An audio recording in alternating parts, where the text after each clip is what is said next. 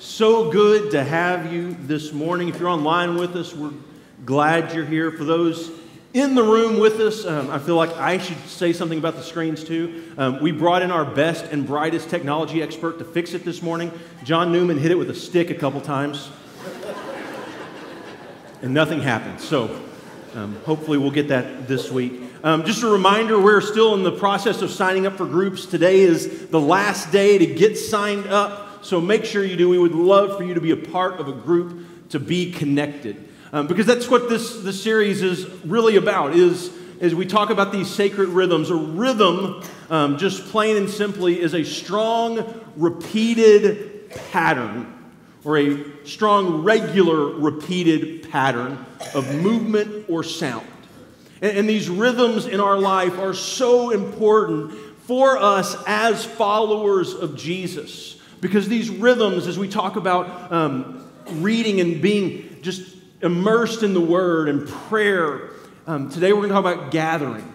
The importance of those in our life is shaping and forming us as followers of Jesus is incredibly, incredibly important. And, and when we talk about gathering, most of the time our first assumption is okay, we need to come to church. And I think that's what I grew up with this, this mindset of I need to go to church. And the reason I thought that I needed to be at church is because I thought being here, physically in this location, in this place, whether it's here or somewhere else, that is what made God pleased with me. It's what made God love me. And there were times that I would miss or I would forget, and especially in college, that, that I would miss. And I remember having this guilt, this immense guilt of I know I've got to do something to make it up so that God will be pleased. And my guess is a lot of you probably grew up with that perception. This is what I need to do so that God will be pleased with me. And wonder, wonder if at times we've maybe missed the point of gathering, the point of being together.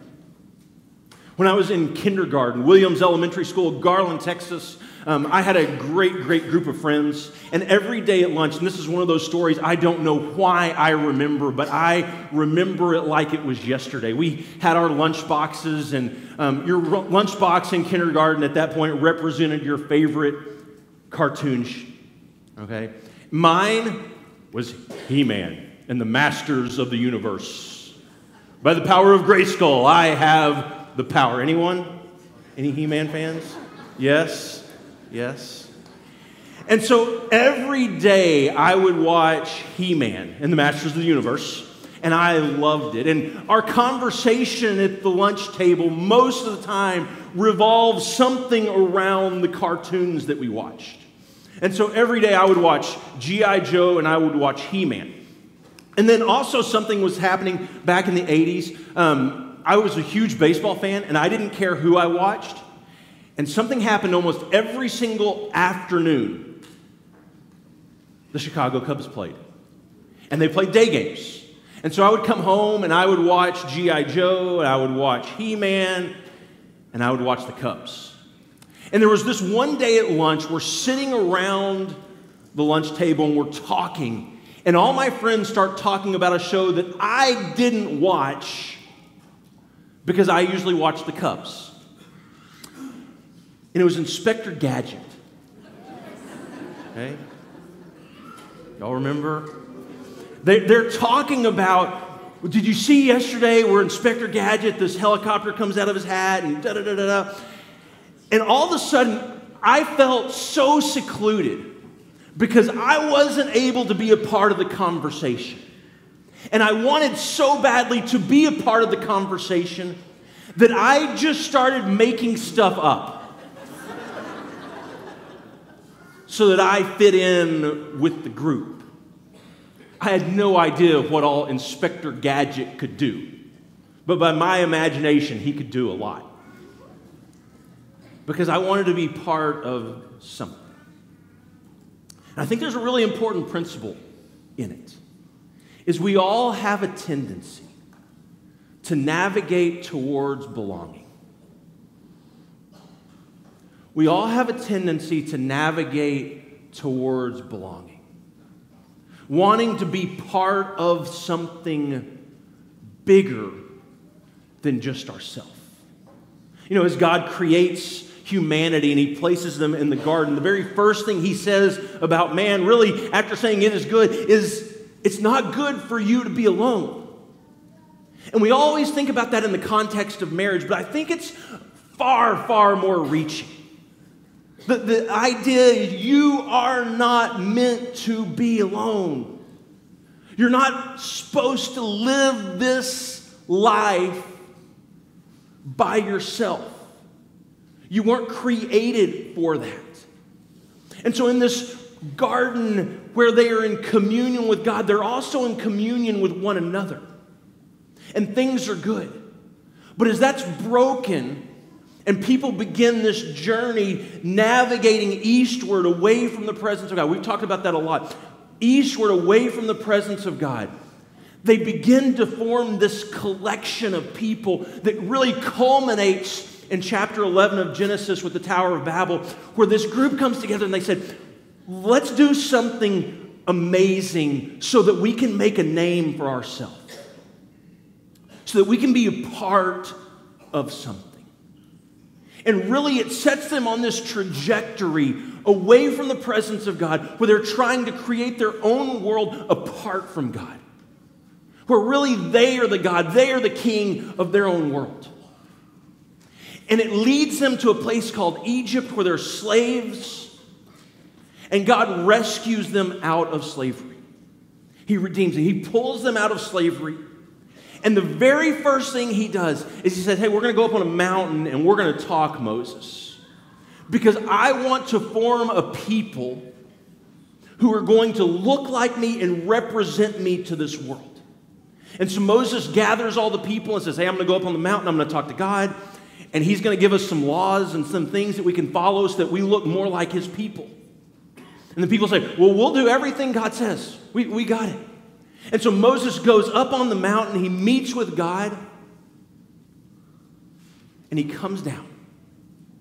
And he gathers all the people around.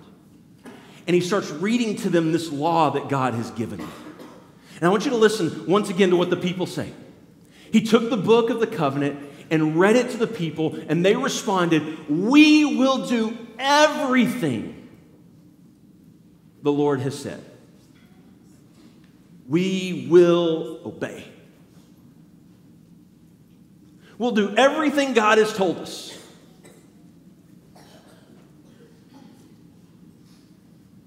And of course, we know they struggle. They struggle to do everything God has told them. And the very next thing he does is he brings Moses back up on the mountain. And he says, I want to talk about what I'm going to call a tabernacle. And it simply means a dwelling place. I want to talk about a place where you, as the people of God, can come together and collectively turn your hearts, your mind, and your soul towards me. So that you can be formed more and more in my image. And for centuries, the tabernacle and then the temple became the place where the people of God gathered together, not just simply to worship God, but collectively as the people of God to worship God. That, that we would come together for the purpose of encouraging one another and lifting one another up and sharing in one another's burdens, and something powerful would happen in this gathering. And it would help us remember who we are. It would help us remember, it would remind us of what we're really about in this world. It would remind us of what we're supposed to look like to everyone else. And, and here's the thing we know right from the start that even though they say, we're going to do this, they're going to struggle. In fact, Moses comes down the mountain to find the people have already gone off on their own once again and created a golden calf and started to worship. And, and this is kind of side note. I, I, was reading this last week um, as we're reading through the, the Bible in a year this year together in Exodus 32 and you know where they go and they start worshiping the golden calf but something struck me that, that i'd missed before because i've always been so hard on the people for just kind of turning their back on god there but back when moses goes up on the mountain it says he's up on the mountain for six days and then on the seventh day, he enters into this cloud, and this cloud looks like a consuming fire. And he's there for 40 days. And, and I've always just said, well, how can the people give up? I think they thought Moses burned up. Uh, he, he walked into this, what looked like a consuming fire. He's not there. But it, but it reminds us of how easy it is for us as the people of God to get caught up in everything else going on around us and to lose sight of the thing that's the most important. And so the writer of Hebrews is trying to encourage a group of people who's really struggling to continue to follow Jesus because of the world around them that they find themselves in. And I want you to listen to what he says to them. Hebrews chapter 10. Let us hold unswervingly to the hope we profess. For he who promised is faithful.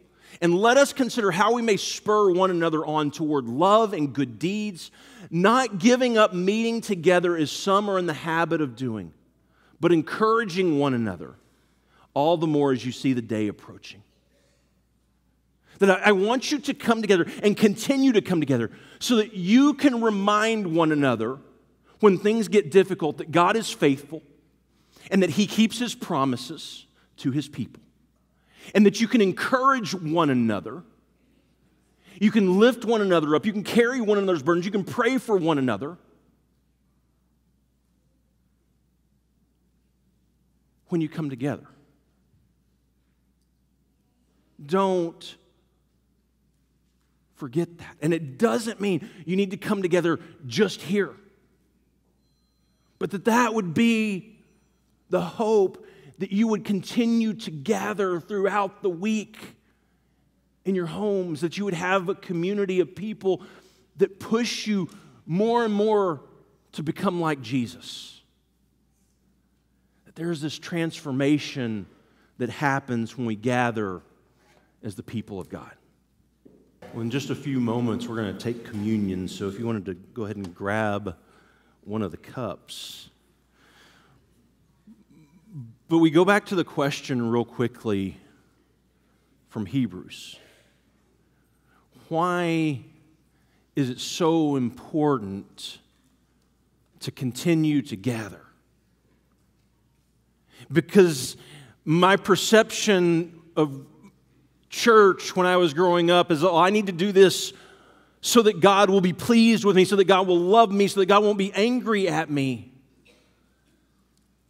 wasn't the reason the writer tells these people struggling to endure in their faith to continue to gather. It wasn't because they needed to do it to be right with God or God needed it from them. It was they needed to do it to be reminded collectively as the people of God what our life is about that we are loved. And maybe, maybe you've grown up your entire life thinking you need to, to strive and work really hard to make God love you more. And let me just tell you, God is crazy about you. He loves you unconditionally, so much so that He gave His Son for you to chase after you, to come and find you when you didn't want to be found. His love is so far stretching and so full of His immense grace. That we need to do this. We need to gather so that we're formed more and more each time we come together in His grace.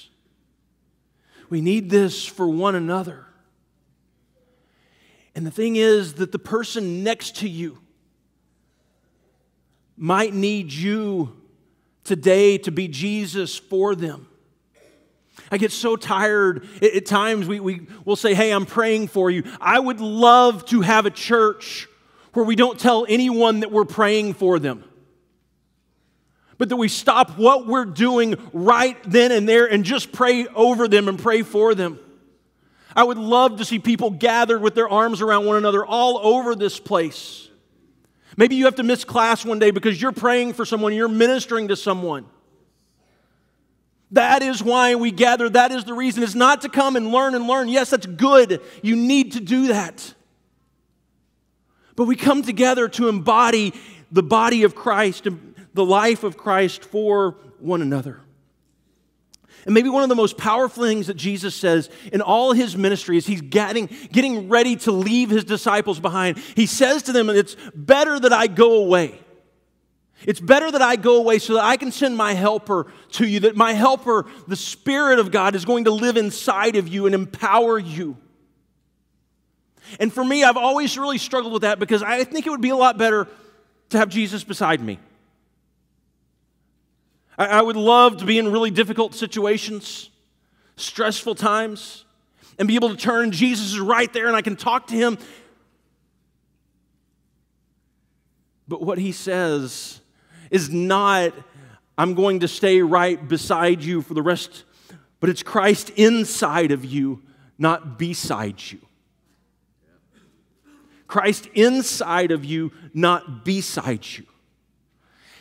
And I got to tell you, I do, I struggle with that. Because I would rather have Jesus right here by my side. Should I do this? Should I go this direction? What should I say? How should I respond? I don't want to respond like you would right now. How should I respond? It would help a lot more if Jesus was right there. But here's the beauty of coming together as the people of God as we gather collectively. It's not just the Spirit of Christ inside of you, but it's the Spirit of Christ inside of you and beside you. Because each person that's sitting here in this space today, each person who's given their life to Christ, is filled with His Spirit. And so, the beauty of gathering is not that you're in this on your own with Christ's Spirit within you. It's that Christ's Spirit is within you and right beside you.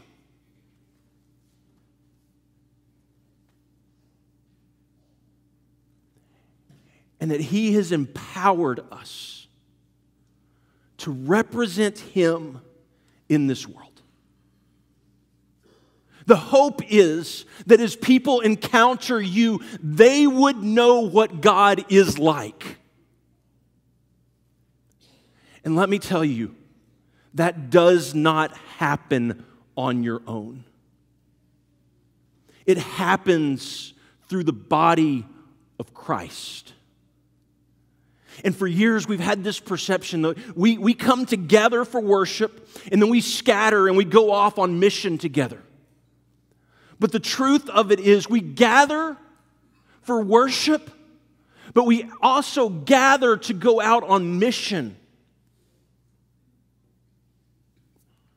Because the power that we have outside of these walls, the ability to influence, the ability to represent Christ, is something that this world needs so badly with all the divisions and all the things that are going on, it needs Jesus. And it needs the people of Jesus to look more and more like him. And if, it, if these rhythms, if these sacred rhythms are not a part of your life, then there is no way that you will embody Christ in this world.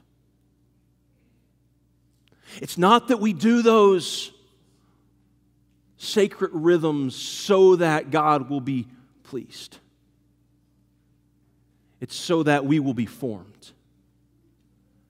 And we will look more and more like Jesus as we sit in His Word, as we pray and relate to Him, as we spend time in solitude and silence and Sabbath rest, as we gather together as the people of God.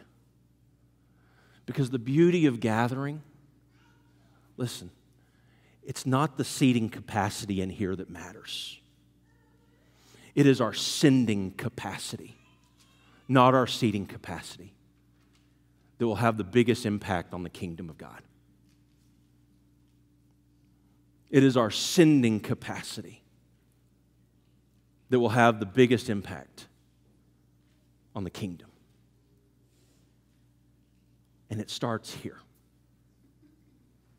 It starts as the people of God gather and our hearts are turned towards God as we remember and are formed and shaped by Him. So, as we've talked about in this series, part of the rhythms is helping us to be in communion with God and with one another. And truly, that is what this time represents. It's not just you being with God, but it's you being with the people of God together collectively. And so today, as we, we take communion, I'm going to give you just a few moments to think. One of the things the Hebrew writer encourages the people to do is remember his faithfulness. Remember how he has been faithful. And so, for just the next few moments, as you sit, I want you to think about one way where God has shown his faithfulness to you in the past year. Maybe you've been going through some really difficult times, and God has continued to show up through other people. Maybe you've had everything going good and, and, God's joy has just been overflowing in your life. Maybe you've been dealing with some things with your children. I don't know what it is for you, but my guess is over the past year, you can think of a way that God has been faithful. And so I'm going to give you just a few moments to think. How has God shown his faithfulness to you? And then we're going to pray for the bread.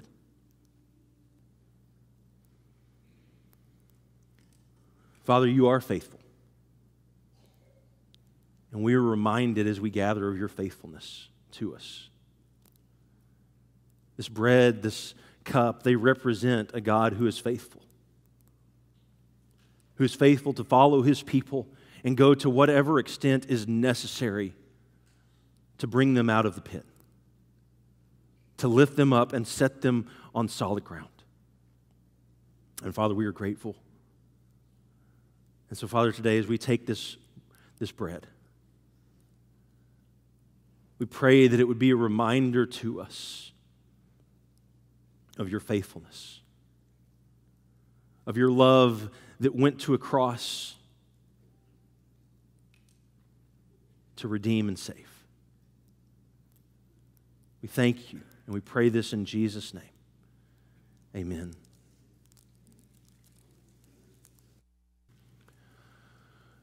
And as we prepare to take the cup, I'm going to give you just a moment, but I want you to share what God has done and how He has shown His faithfulness with someone sitting around you. As I said, this is about a time that we come together as the people of God to encourage and lift one another up. And the point of doing this is a meal that we collectively take together. And so, the reason in doing this is because sometimes it is so powerful to hear how God has been faithful and blessing someone else's life. And to hear stories of what He is doing in this world. Because it's so easy for our world to become about us right here and lose sight of everything else going on around us.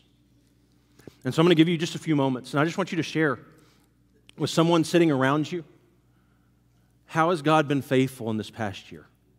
What has He done to bless you? And then we're going to pray for the cup.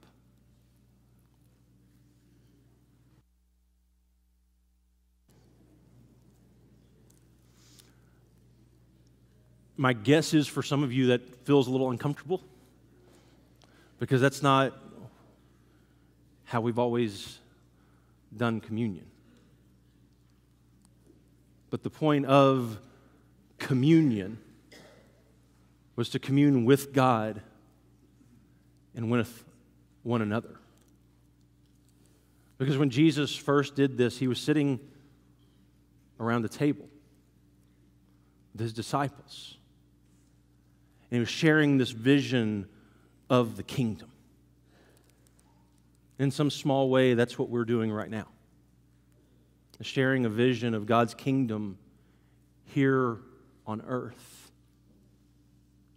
And that is our prayer that we, the people of God, would bring his kingdom to earth as it is in heaven. And so let's pray for this cup. Father, it is so good to hear stories of your faithfulness, hear stories of your love. Because, Father, I'll be honest, there are times that we struggle. There are times that we doubt. There are times that we probably take this cup wondering if that promise is still true.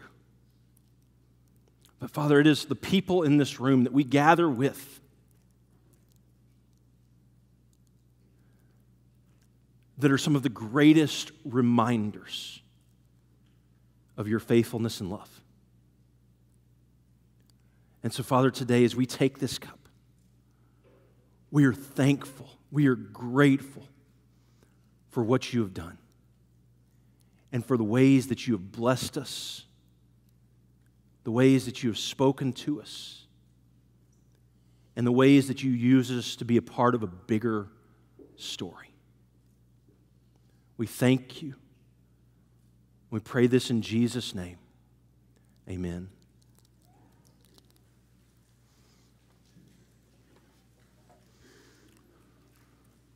Well, as we conclude this morning, um, we're going to have our shepherds and their spouses around the back of the auditorium.